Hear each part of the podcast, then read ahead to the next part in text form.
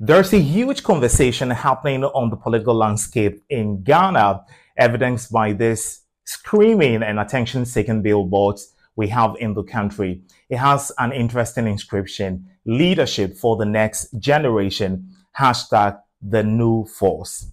And that is what is causing all the tanks to wag on social media.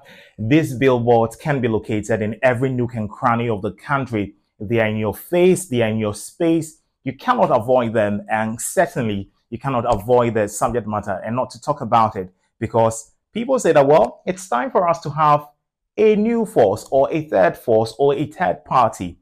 Think about it. Kwame Nkrumah's Ghana, Ghana for you. Are we ready? And that's the biggest question everyone is asking. I think it's valid. I think it's genuine. Are we really ready to welcome a third force in this country? Now, let me just give you a bit of history about Ghana.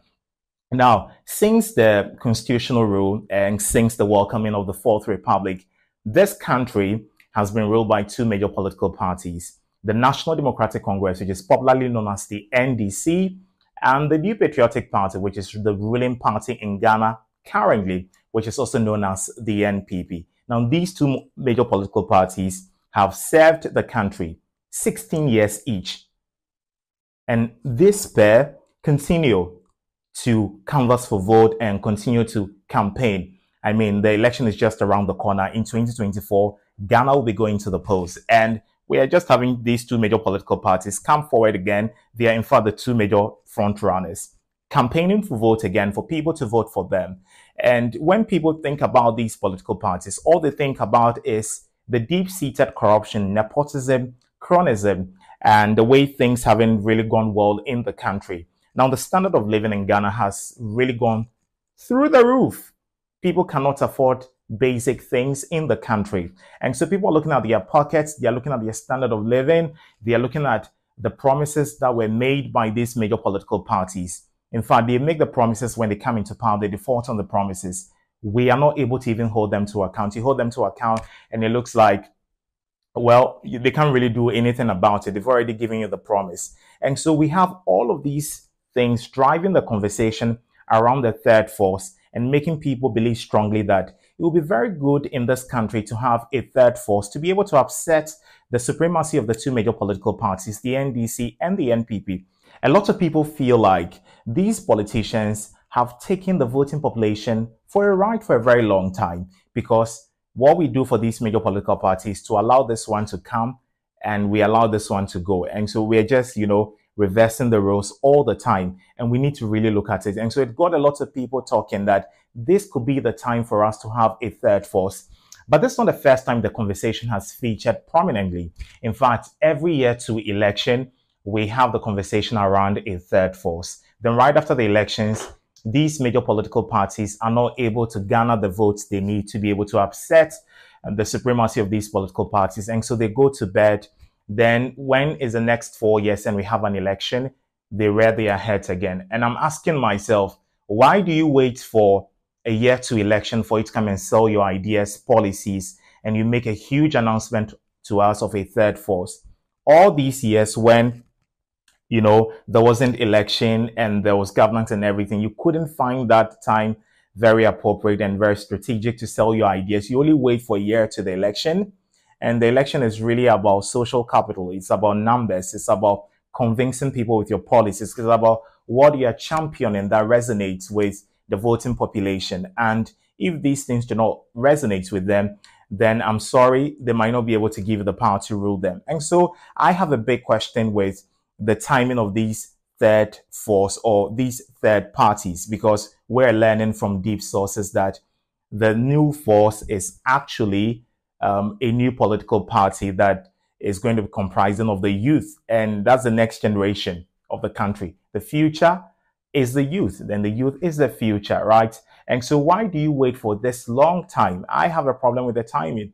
Why do you have to wait? Because one year wouldn't be enough for you to do all the legwork and do all the policies and sell your ideas to the population, right? And so you need an ample time to be able to prepare effectively and efficiently and deliver on the agenda you want to sell to the Ghanaian population. And I feel like they've, they've shot themselves in the foot. Uh, for starters, um, especially with the timing. And they need to be able to do some of these things. You, you, they need to be able to um, get some of these things right. Then the Ghanaian population is convinced that when they come, they'll be able to give the two major political parties a run for their money because the NDC and the NPP have ruled for 16 years each. So these, the, these are political parties that have been set like 20 or 30 years ago. And so they have experience, they have stamina, except that when they come into power, they are not able to deliver on their promises. And it's just corruption. It's just all the things that they promised they wouldn't do. That's what we see at the end of the day. And so it, it, it really made people hungry and thirsty for a third force. I just hope that there's not just a conversation that would happen around the election, a year to the election, you find the momentum building up, the stamina. You get a lot of people talking excitement. There's noisy fanfare. And right after the elections, we go to bed.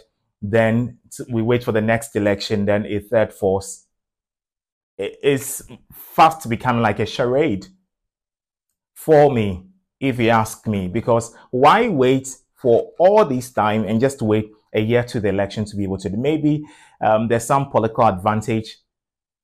Let me know in the comment section what you think about that. Why do they wait for a year to the election, then they come and sell the ideas to us? Because the country really needs a third force at the moment.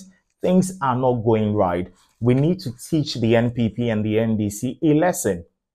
They are taking voters for granted for so long. Can you imagine going on a voting day, going the searing sun, casting your ballot or you cast your ballot for these politicians and they come into power and they are comparing their track records in corruption. This one says you are more corrupt than I am. This one says you are more corrupt. We see a lot of scandals that has become a big statement for these two major political parties. Yes, if you ask me, the average is nothing short of average. Their performance is nothing short of average and we we really haven't got the value for the money if i can say that because we vote for them and we hope to see change. We hope to see significant improvements in infrastructure in agriculture in our finances in our standard of living. But we don't see some of these things. We, we don't even realize them. There are lots of people still living below the poverty line. We have children who are still crossing rivers to attend um, schools. We have schools under trees. We have so much ineptitude which has engulfed the country. And so these political parties, we've seen what the two can do already. We are really tied with their track record. Their track record of corruption, of many scandals, of ineptitude, of, you know, um, lawlessness. You know, we're tied, we're jaded with that system. And it would just be fair that a third force would come in. And we need to see these two major, we need to see a third force that would be able to capture power. And when a third force emerge and they sell the ideas to us, it's really convincing. The public must also be ready. They might, they, they should ready themselves to be, you know, able to rally behind these political force and be able to change it. And if this happens, it could be a watershed moment in the history and in the democracy of Ghana because we really need it. Taiwan was able to do it in 2016. Now, the new political party that emerged in Taiwan was able to capture power in the presidency and it was able to gain a majority in the legislative arm of government. And if they were able to do it, I think Ghana can also do it.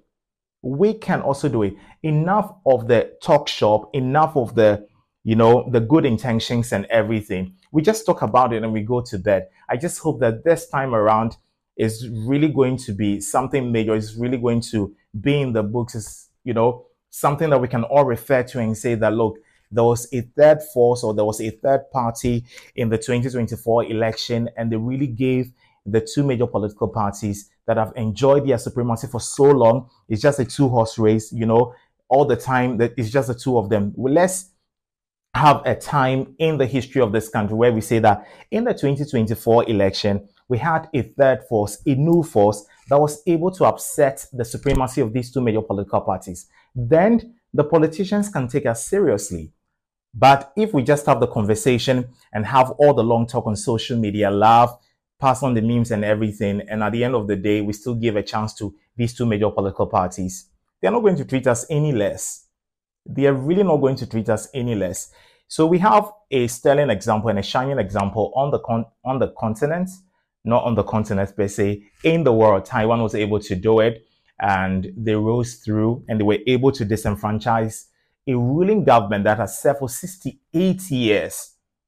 So if they have been able to do it, it means that we can also do it. And it's just, you know, having the will and the power and convincing people and selling your ideas. We are just tied with the system. And I and I just hope that this would be a force to reckon with, the third force or the new force as is being paraded on the streets of Accra, on social media, as the conversation continues to grow. I hope that this will be a force to reckon with. It will not just be a mantra that will stay on social media and one they refer to is, oh, this also trend. It will not be on top of the trends and all of those.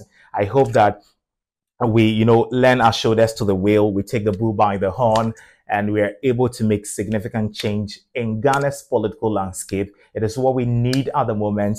It is what we are crying for. It is what we, we are calling for. And so I just hope that this would be a big transformation. And if it's anything to go by, a watershed moment in the democracy of the country. Well, my name is Fritz Delanyo Amegashie. I'm a journalist and a storyteller at heart in Ghana. I'll be dying to read your comments in the section over there. If you haven't subscribed us yet, please do well to hit on the button. We'll be um, interested to hear from you. Let's keep the conversation going. And yeah, that's the most about it. Now, you can also connect with me on social media at fritz underscore Delanyo on Instagram. Facebook is fritz Delanyo Amegashie. And of course, on Twitter is fritz underscore Delanyo. Thank you very much and do have a good one.